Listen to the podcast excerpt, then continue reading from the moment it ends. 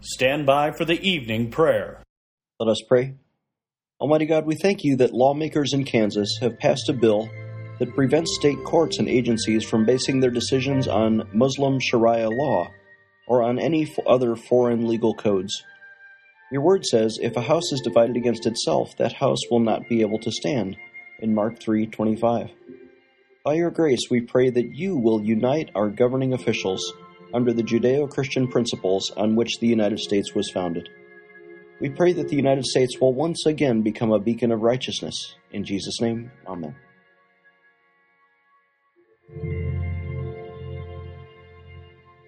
This is former Navy Chaplain Klingenschmitt. Would you please add your Amen to the petitions at our website, prayinjesusname.org.